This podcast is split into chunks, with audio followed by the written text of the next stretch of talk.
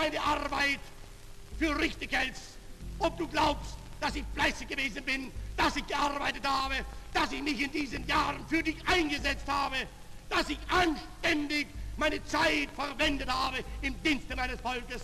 Gib du jetzt deine Stimme ab. Wenn ja, dann tritt für mich ein, so wie ich für dich eingetreten bin. من منا لا يعرف صاحب هذا الصوت، مؤلف كتاب كفاحي، لكن أدولف هتلر انتحر بعد هزيمة ألمانيا في الحرب العالمية الثانية عام ألف وتسعمئة وخمسة وأربعين قبل يوم من موعد افتتاح الألعاب الأولمبية في المكسيك بتاريخ اثنين عشر ألف وتسعمئة وثمانية وستين.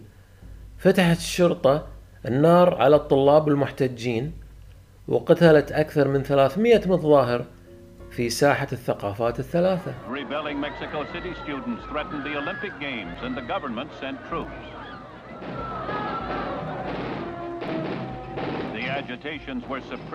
هذا حتى ليس في نفس البلد. هذان الحدثان المتباعدان في التاريخ والمكان كان لهم تأثير على ما نطلق عليه نحن العملية الفدائية في ميونخ، ويطلق عليها الغرب مذبحة الألعاب الأولمبية في ميونخ.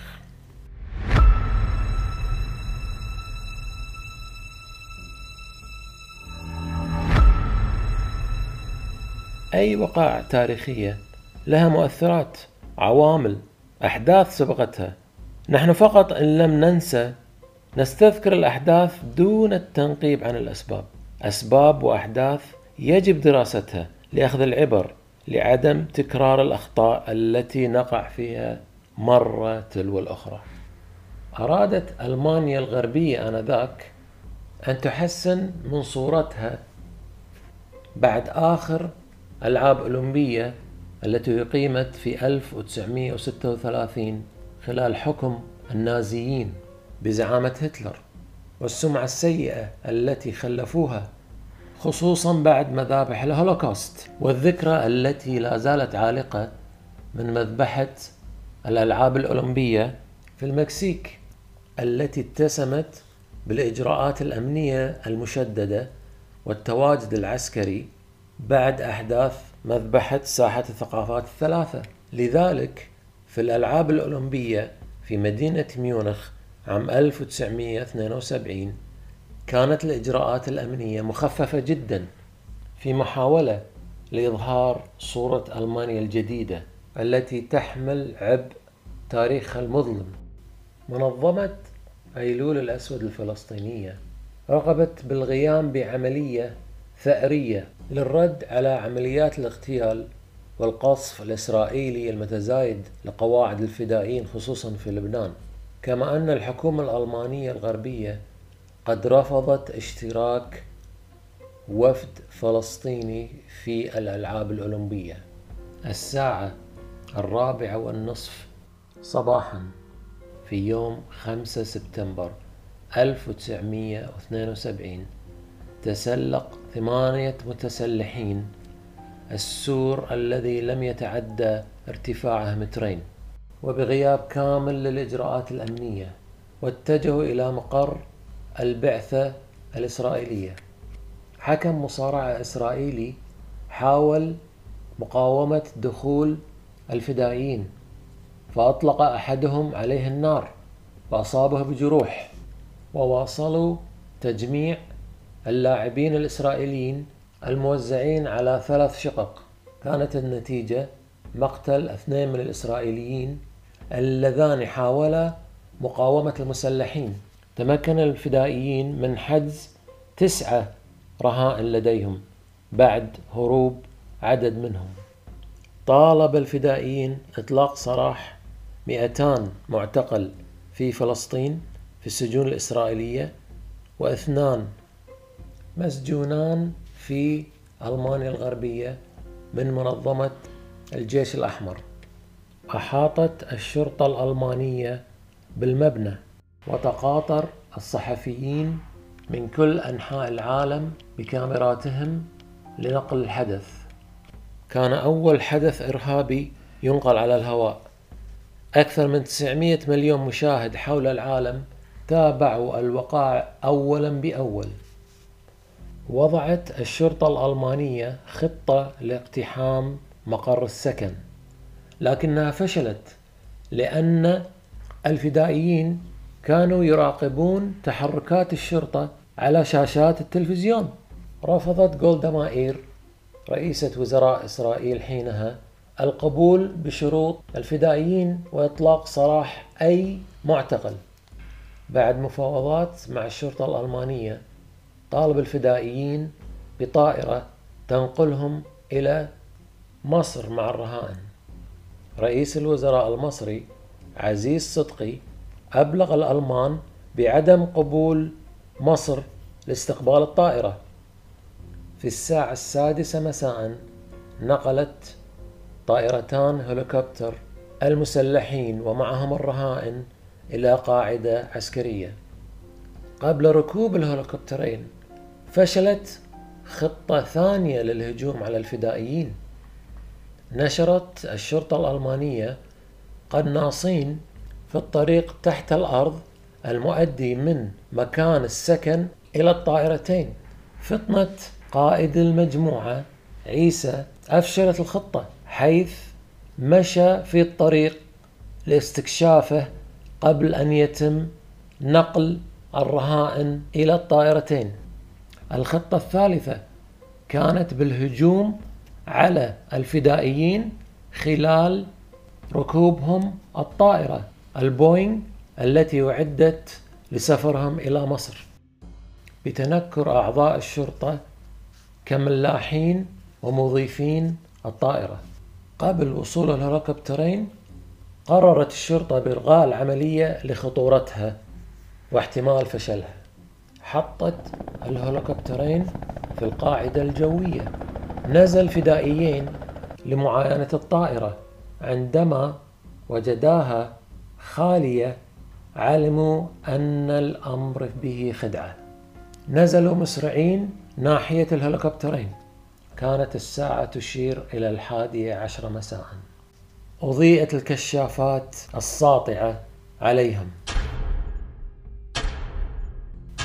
وبدأت المحاولة الرابعة لإنقاذ الرهائن. بوابل من رصاص القناصة تبادل الفدائيين إطلاق النار مع القناصة، والرهائن الإسرائيليين جالسين في الهليكوبترين مقيدي الوثاق. قتل أول الفدائيين برصاص القناصة،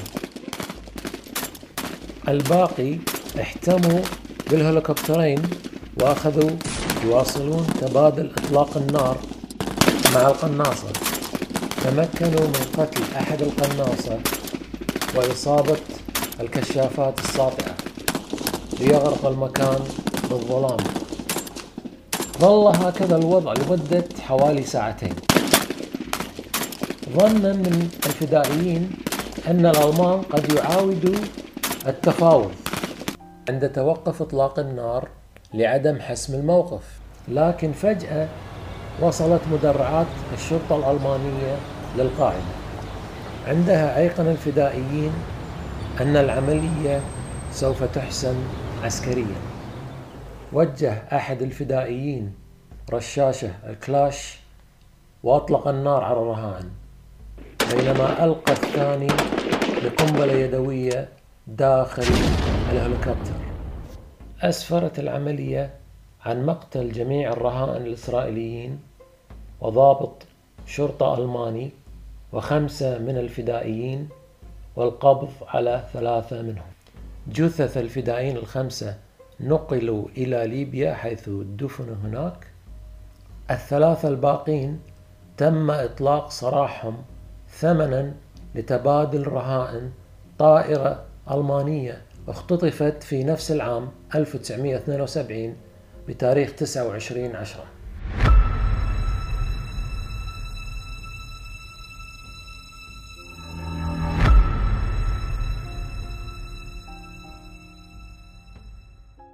كانت هذه على عجالة وصف لما حدث خلال الألعاب الأولمبية بميونخ عام ألف وتسعمئة واثنين وسبعين. المهم هو ما حدث بعد ذلك. كيف تعاملت ألمانيا مع فشلها الذريع بالتعامل مع العملية الفدائية. الخطأ الأول كان السماح للمراسلين والصحفيين بنقل أحداث الاختطاف على الهواء مباشرة، حيث أن الفدائيين كانوا يتابعون هذه المشاهد على التلفاز داخل المقر، ومنها تحركات الشرطة الألمانية مواقعها. عدم السماح للجيش بالمشاركة في عملية الإنقاذ، حيث أن الدستور الألماني حينذاك كان يمنع تدخل الجيش في أعمال الشرطة نتيجة تداعيات الحرب العالمية الثانية. القناصة كانوا من الشرطة وليس من الجيش المحترف، وبنادقهم الأوتوماتيكية التي استخدموها بالقنص لن تكن خاصة لمثل تلك العمليات، ولن تكن مزودة بمنظار ليلي أو حتى تلسكوب مقرب. المدرعات لن تصل إلى القاعدة العسكرية إلا بعد أكثر من ساعة، كان المفروض تواجدها في القاعدة العسكرية قبل وصول الهليكوبترين، بل أن المدرعات تأخرت للوصول للقاعدة بسبب زحمة السير. لن تخلي الشرطة الألمانية الطريق للإفساح لمرورها للوصول للقاعدة بأسرع وقت. القرار الذي اتخذ بإلغاء عملية مهاجمة الفدائيين داخل الطائرة تم إلغائه من طاقم الشرطة الموجود في الطائرة، ولم يتم تبليغ القيادة الرئيسية بهذا القرار الذي كانت عواقبه وخيمة.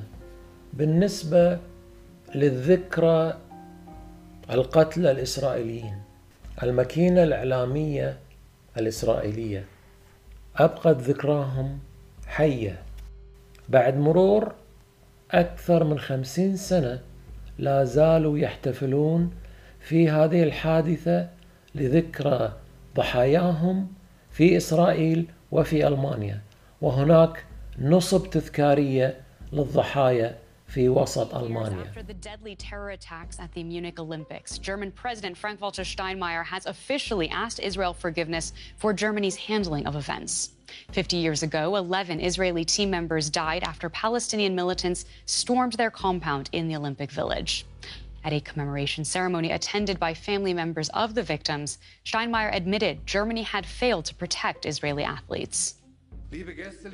Honored guests, honored family members, President Herzog, we are united in quiet remembrance of the twelve people who lost their lives.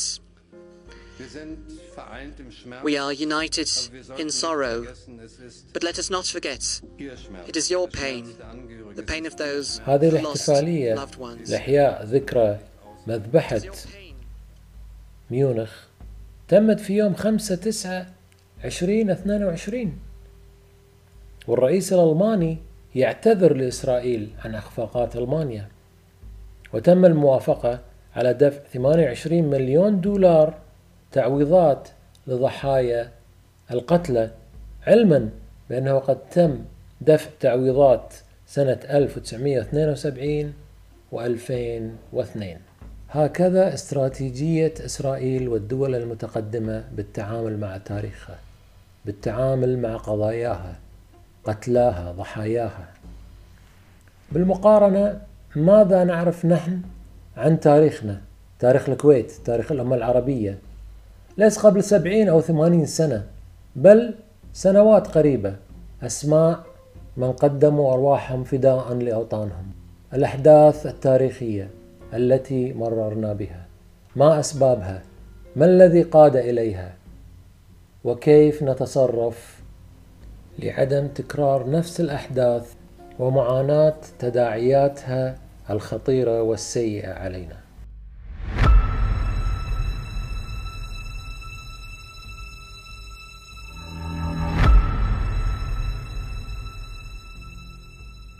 في الحلقة القادمة إن شاء الله سوف نستعرض ماذا فعلت إسرائيل للثأر لقتلاها. كم سنة ثابرت إلى أن قضت على آخر من دبر وخطط واشترك في عملية أولمبياد ميونخ.